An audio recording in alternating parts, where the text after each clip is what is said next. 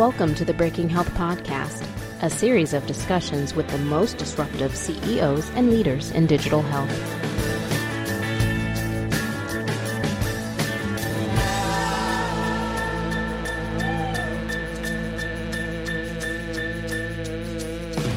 Hi, this is Tom Salemi, Content Director at Healthegy. Welcome back to the Breaking Health Podcast. I'm here with our host, Steve Krupa of the Psilos Group. Hey, Steve.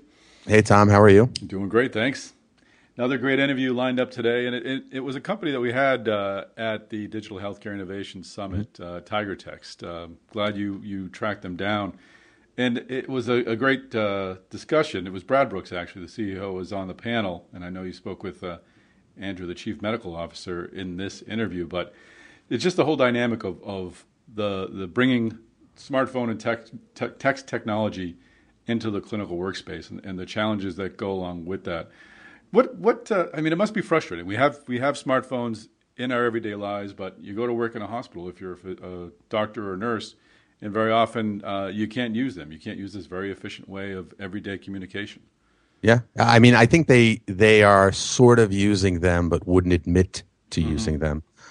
And uh, I, you know, I can remember being, you know, in a, uh, um, a, a clinic of a large hospital system, and I was watching people use their smartphones to text one another, and I, I didn't really have the guts to ask whether or not it was HIPAA compliant texting or not. And, but they seem to be, you know, using them the way you would expect to. And and and the thing about it is, is that you know, at least my job, I can do primarily through email. It's very it's a very batch oriented job. You know, you know, you send me a an email that says, you know, hey, let's talk, and I send you one back, and we schedule it, and we get on the phone. But when you're in the middle of taking care of uh, someone that presents themselves in the emergency room, um, you want to be able to communicate immediately, and you want to be able to be thorough, and you want to know what's going on and convey information. And up to the point of text messaging, all they were able to do is really walk around and talk to each other, right? Which is mm-hmm a fairly inefficient and you know ineffective way to do that. So opening up the door for text messaging inside of hospitals is a way to improve the flow of information in the moment while you're treating patients at a minimum. Um, and I think that that was the initial uh, mission of Tiger Text. And I was astounded. I don't want to give away the number, but by the number of beepers still in circulation. Mm. I was reminded of uh, Tina Fey's boyfriend in uh, Rock. well, somebody's got to have a beeper, I guess. it's more than likely to be, you know, Doctor Beeper, right, from Caddyshack. But it's a, you know, certainly right. doctors have beepers, which is absurd, right? Uh, and and you got into uh, in sort of the creation of the company and, and the, the, the two brothers working together yeah. in creating this company. I thought that was a nice dynamic, and, and the third brother I think is a physician as well. So the the Brooks yeah. family is uh, is doing all right. Well, the younger brother got to be the CEO, right? So mm-hmm. that was sort of like my first question was who got to run the company. Um, but the other thing with Andrew is is that you know he's you know he's made that he's crossed the line, right? You know, a lot of the phenomenons that we're we're learning through these interviews is at some point uh, people that um, went to devote themselves to the medical profession, which is not a minor commitment at all, you know, relative to other professions that you can choose uh, at some point decide that they're going to become business people and, and, not be doctors anymore.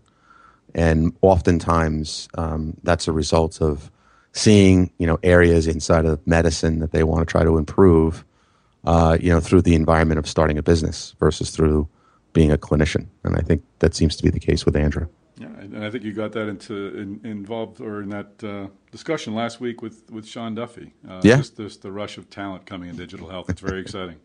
Well, Sean made his exit before he, before any any sort of like residencies and stuff had to happen to him. Um, and but you know, give him credit. He he found something he wanted to pursue and and he sounded excited to be doing it. I, and honestly, Andrew sounds just as excited to be doing what he's doing. Yeah, no, it was a great interview, and let's uh, let's get to it. Terrific. Uh, welcome, Andrew yeah, thank you for being here uh, and letting me be here and be uh, a part of this.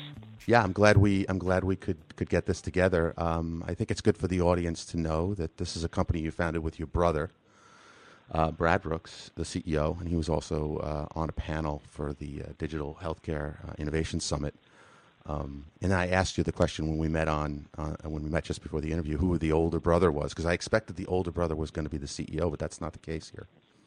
Yes, Um, actually, Brad and I, um, we have very complementary and uh, different skill sets. I come from a medical background. I'm a board certified orthopedic surgeon.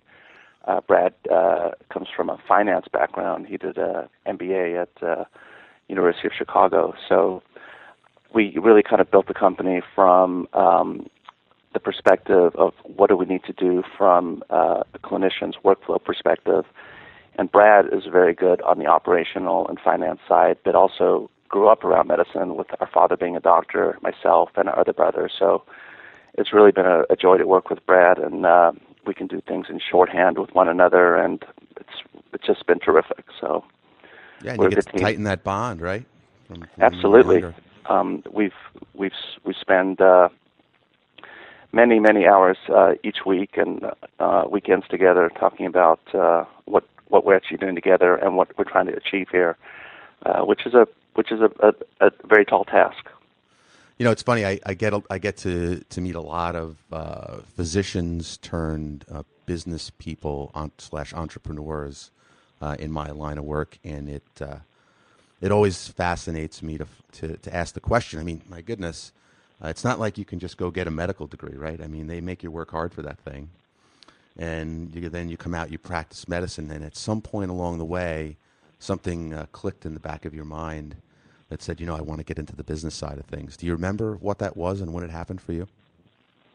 Yeah, for me, um, I, I remember it very clearly. I never thought about business from any perspective in any way, shape, or form.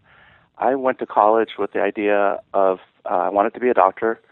Um, I, I always liked to build models as a kid. In fact, I thought I wanted to very early on surgery very much attracted me because you could go in and actually do something and fix things. Mm-hmm.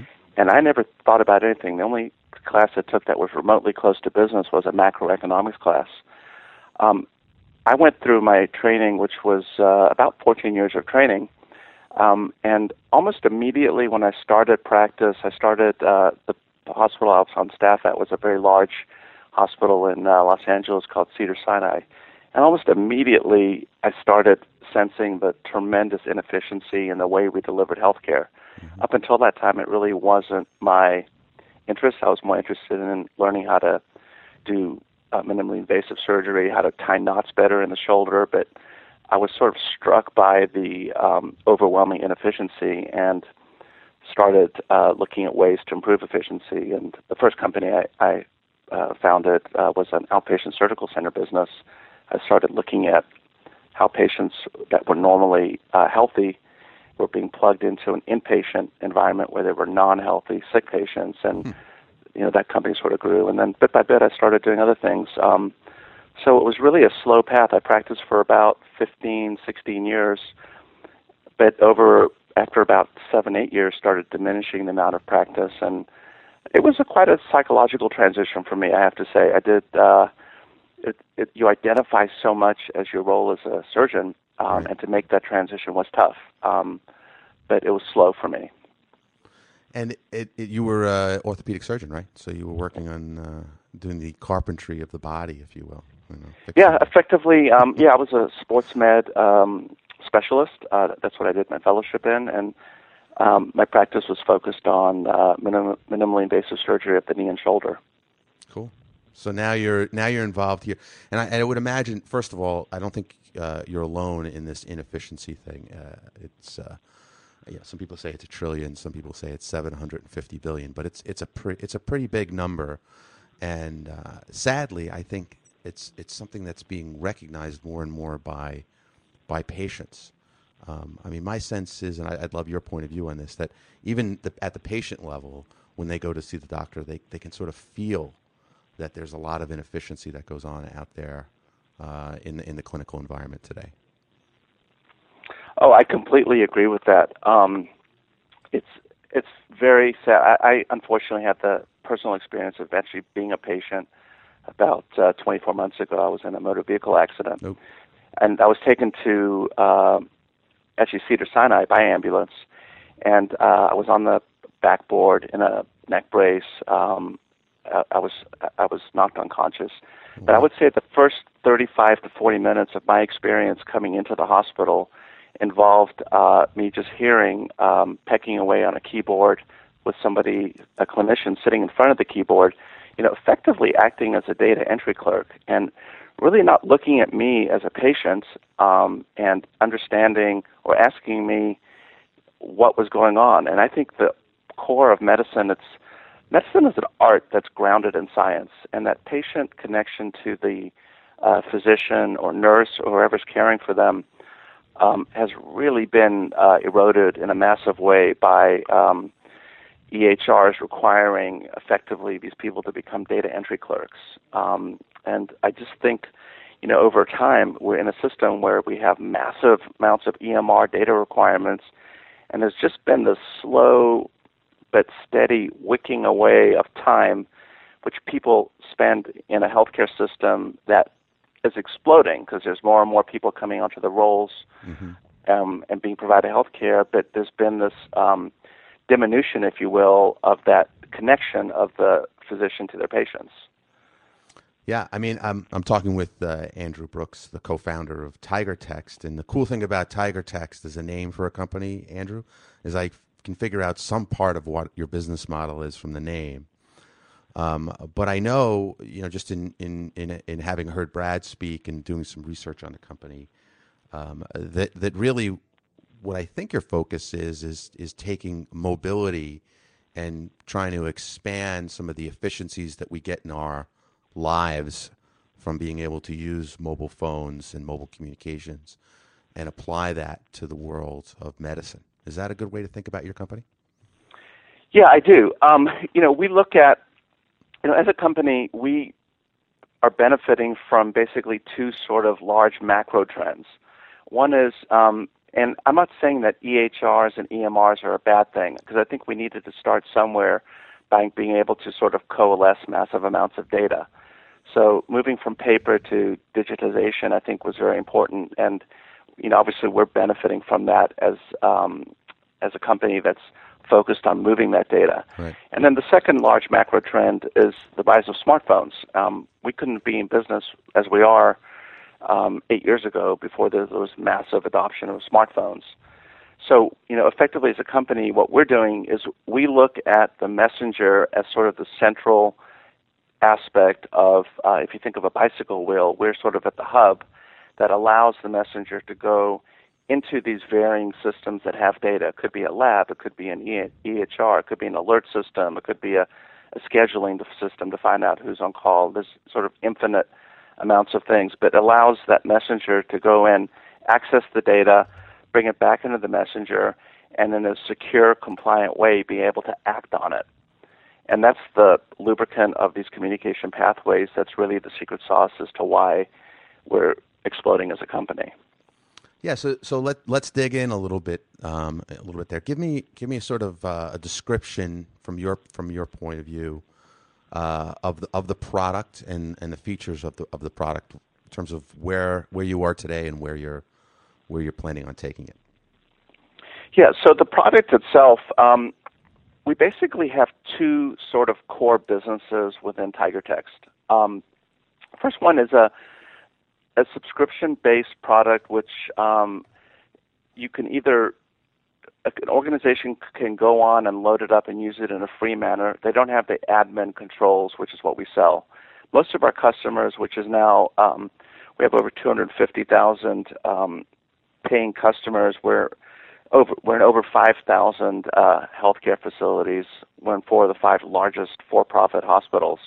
But basically, what they're doing is they're looking at their own internal communications amongst physicians, nurses, ancillary staff, and saying, well, we have um, these large numbers of people that we need to coordinate and communicate with, but we don't necessarily. Uh, we know we can't use normal SMS texting. One is people don't want to give out their private phones, and two, uh, there's a law, uh, HIPAA, that requires us to use a secure message um, platform. So they better not so, be using their own devices, basically. Yeah, uh, well, but yes. Well, well, certainly they don't. Um, they ought not, not to be, right? Yes. Yeah, they're certainly not complying. Yeah.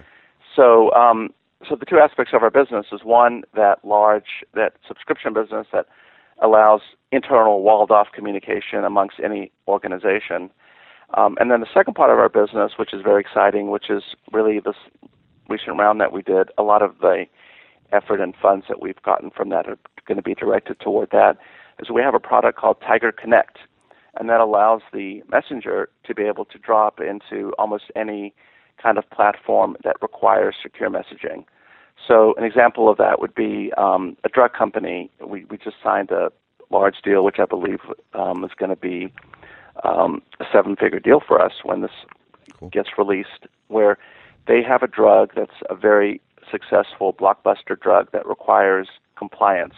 It's a once-a-week injection, and this particular company, the compliance rate is only about 50%. So they were looking for a way to humanize their drug company as sort of not being this, you know, amorphous, faceless company with their patients and with the providers. They created their own app, but rather than go out and build the messenger to be able to talk to their patients and connect them back to their company and the physicians to remind them about compliance and a- answer any questions, they just took our product and dropped it in um, without having to build it. The, just you know, one thing about the messaging piece is, you know, when we started this endeavor, we didn't think it was going to be that complicated. Um, but to actually get a secure messenger working across, you know, Android, iOS, tablet, desktop, synchronizing, mm-hmm. have all the data analytics platform has turned out to be, you know, far more complex. And we have about 60 plus engineers at this point just working on this full time, um, keeping it smooth, up and running, updating it, integrating new features. So it it sounds trivial, I know, but yeah. it really isn't. well, I mean, I, I, I, want to dig in just on that point, and and before I do that, let me just uh, remind the listeners that you did just close a. It's public knowledge now. A fifty million dollar round of financing, uh, led by our friend uh, uh Dr. Mittendorff over there at Norwest Ventures. Who else was in that round, uh, Andrew? Just to give everybody their their. Um, we had another um, a, a, lot of our original VCs came in for their uh, pro rata. Mm-hmm. Um, OrbiMed, which is a large uh, healthcare fund, um, came back in. Shasta Ventures was a as a one of our original investors. Um, Invus, a new uh, um, partner, came in. Um, so we had a number of you know um, uh, our existing vect- investors re-upped, and then uh, Norwest, and then uh, a couple other ones um, joined. Well, good. Congratulations. That's a big deal. It's a it's a big sign uh, when you're able to raise that kind of capital that you're you're uh, you're headed in the right dire- direction for sure um, with the business. So, so let's go back to secure messaging for a second. Um, I don't want to make an inappropriate comparison, but I know there are mess there are server based messaging uh, technologies out there uh, that are used on the consumer side, um, where basically the server controls the message, it documents the message um, and you can actually put rules in there, right? And some of these, some of these to delete the message um, in in a period of time. So the actual content of the message doesn't reside on your phone at all. Um, and then, of course, there's got to be some encryption back and forth as you start to send that. Is that is that the type of uh, technological uh, structure that you guys work on in terms of making your text secure? Yeah, I mean, effectively, the the the whole thing around the compliance um, aspect and what makes the uh, messaging secure is kind of as you alluded to, the message actually doesn't live anywhere unless the client chooses to archive it, um, which is about half of our clients do for varying reasons. Um, but what makes it secure is that you've authenticated the user on both ends of the channel.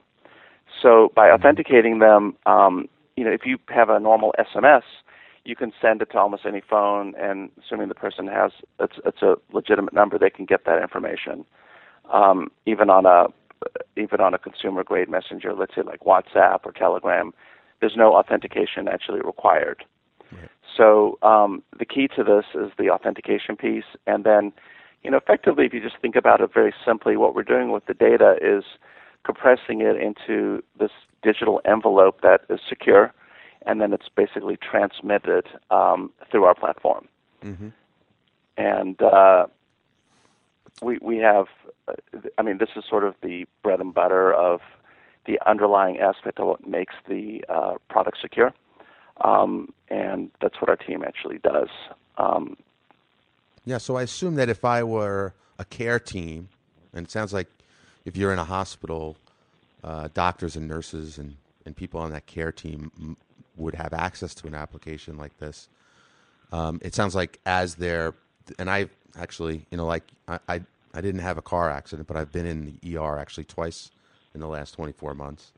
Um, Sorry to hear that. Yeah, um, but I did notice.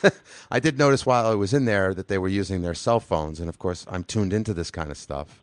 I didn't say anything to them, like I, I sure hope that's a secure app you're using, or anything like that. But I would imagine you you can document some of the communications that take place to the extent that it's relevant for diagnosis or for triage. Um, is that is that the type of uh, application that you guys would be involved in? Yeah, very much so. So, um, you know, one of the like things is let's say um, consult delivery. Um, you know, the normal workflow for a consult of a patient in in a hospital is you would go to um, you'd see a patient, and let's say um, me as an orthopedic surgeon, I was concerned about the patient's breathing, and let's say they were coughing up uh, sputum that was you know yellow, and I wanted to not get a pulmonary consult before I discharge him. I'm concerned, so I would go to the I would write an order for it. Um, the unit secretary would then transcribe the order. It'd go into the EHR, and then uh, they would call the physician's office and say, "Dr. Brooks requested a consult." And then there's a you know a lag between the physician getting the message that maybe they're doing a procedure, maybe they're not in the office, maybe they're seeing patients, and ultimately they get it, and then um, they'll go see the patient. So in that context, what would happen now is um, the message would come right out of the EHR, the health record, with contextual based information saying, this patient was asked to, you've been asked to see this patient, give the patient name, the medical record, the reason why you've been asked to see them, and the underlying admitted diagnosis. So they get a contextual based um, message that has um, delivery notification, read notification, and uh, our analytics dashboard has all that metadata stored. It doesn't store the content of the message, mm-hmm. but it kind of once you have those sort of checks in place where the person knows that they got the message, it actually has sped up consult times. And you know, we live in a DRG environment where a lot of times people are admitted with a, um, a diagnosis and there's one payment to it. So you can imagine that the more quickly you can move people through the system, the more efficiently they move through the system, the more savings there are.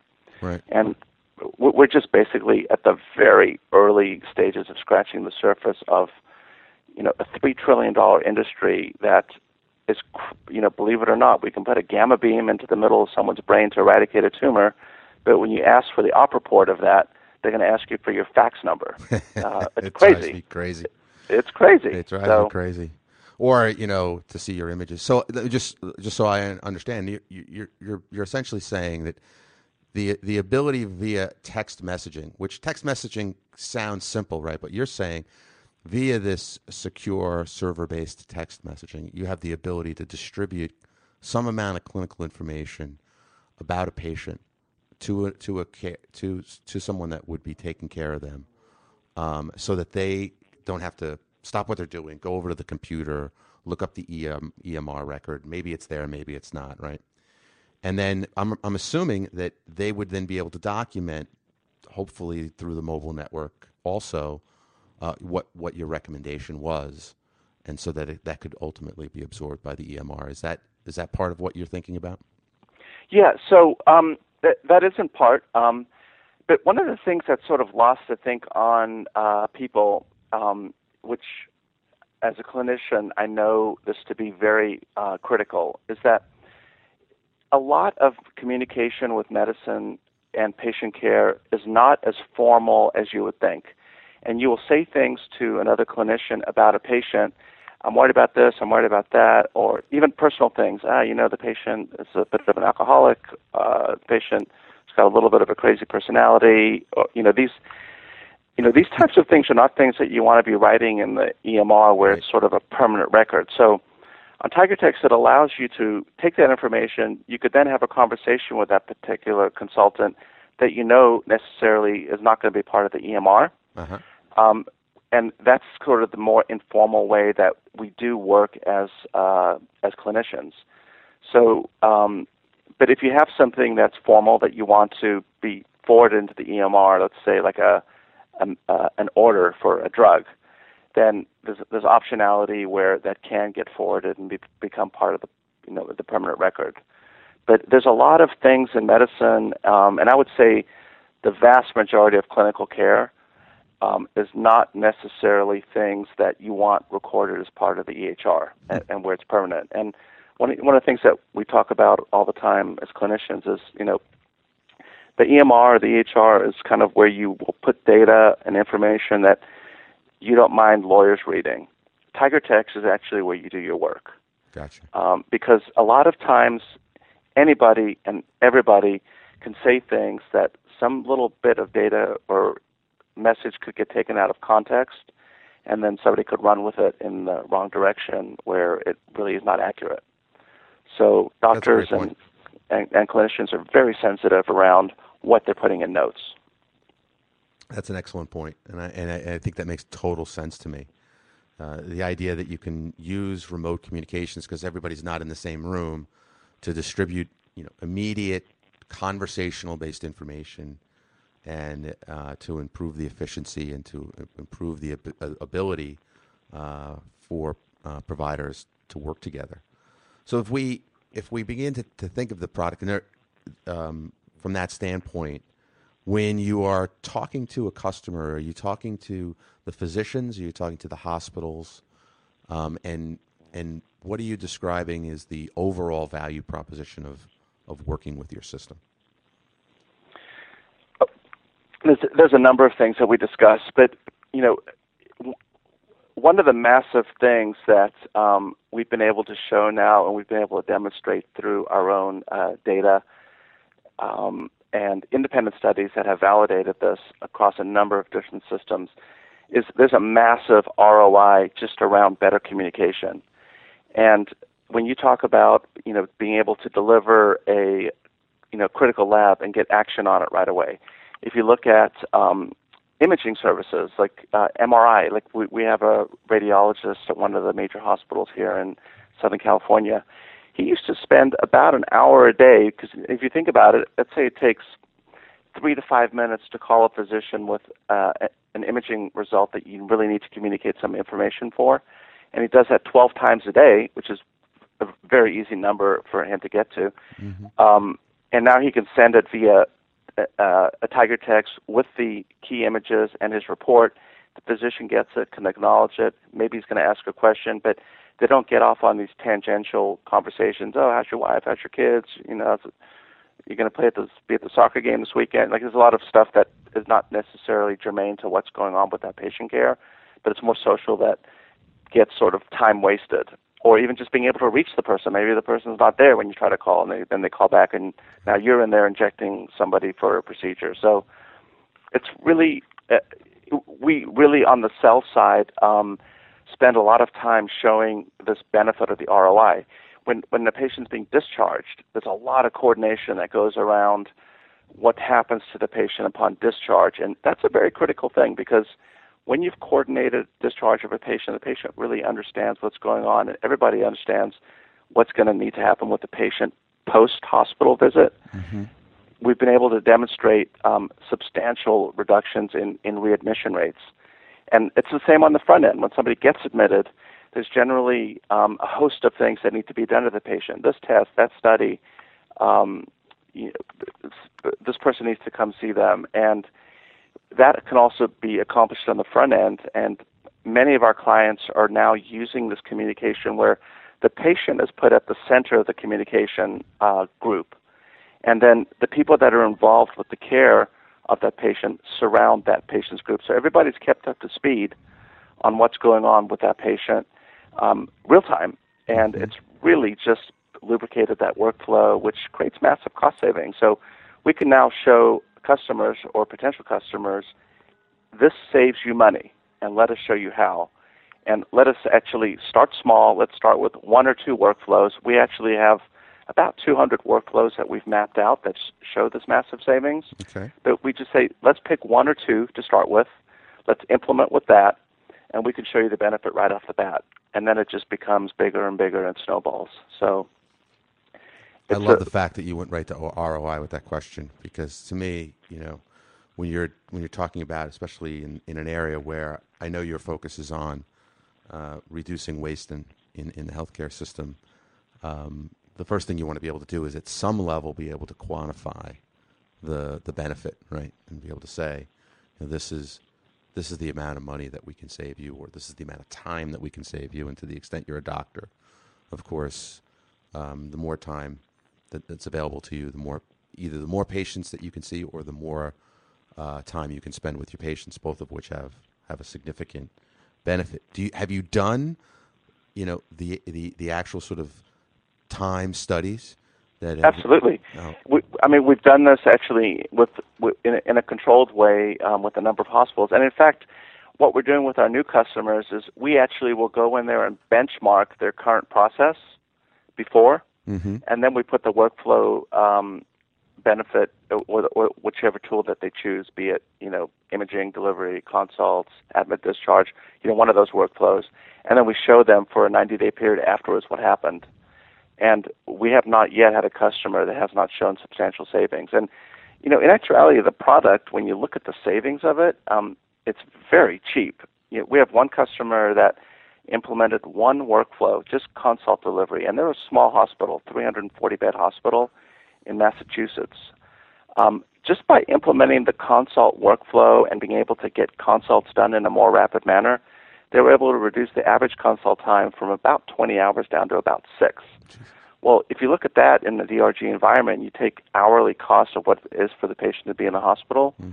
Over a over a three month period of time, that saved them about two hundred and forty eight thousand dollars, which is roughly about a million dollars a year, just on that one single workflow. And keep in mind that customer's cost to, of the product is about thirty thousand dollars a year. So um, the savings to these institutions versus the cost of the product is dwarfed. Um, Right.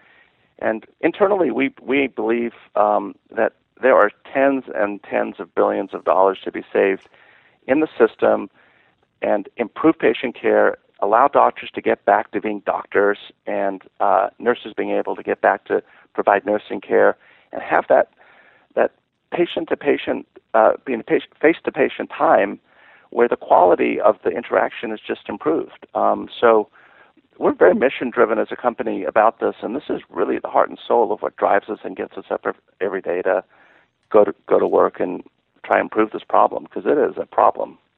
Terrific. Mean, um, so it's it's it's it's it's largely text. Of course, there's other things you can do with phones in terms of using them as uh, as voice communications and so forth. What is the the the vision for the product as you go forward uh, in, in, into the future? Mobility is, as you know, uh, a very new phenomenon. I think uh, it will definitely be a part of healthcare workflow in the future. In fact, I probably imagine all doctors and nurses and others will be using uh, their smartphones to communicate in sort of the healthcare system of the future across the board.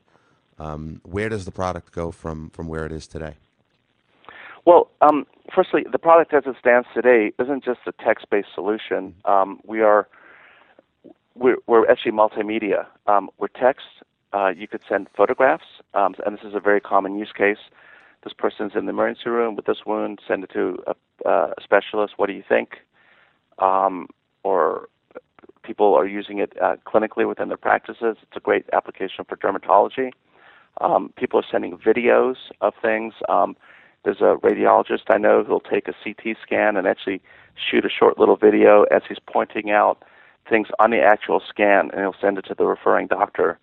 And then there's also voice notes um, that you can send via uh, Tiger Text. It's an encapsulated, secure voice note. Um, and then, you know, what we see kind of going down the road is um, we expect at the beginning of 2016 to introduce VoIP. Um, so you'll be able to, without having that person's cell phone number, be able to communicate through a, um, a, a VoIP conversation. And uh, we, we've also already integrated paging into it. So, um, you know, people don't realize, but American healthcare today, we still have about two million pagers in in operation, and I, it's kind of crazy when you think about it. Yeah, and those are non non drug dealer pagers, right? Those are doctors with pagers.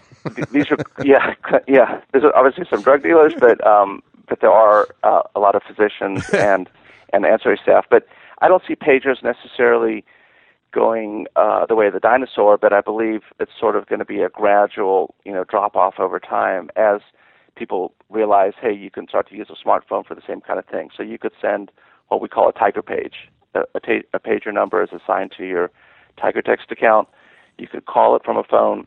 You could leave um, a voice message, and it gets simulscribed. And both the, the voice file as well as the simul subscription, which is actually translated beautifully onto the phone, uh, gets sent to the Tiger Text customer, and then they can hot link back to the number that, that, that you've left and call.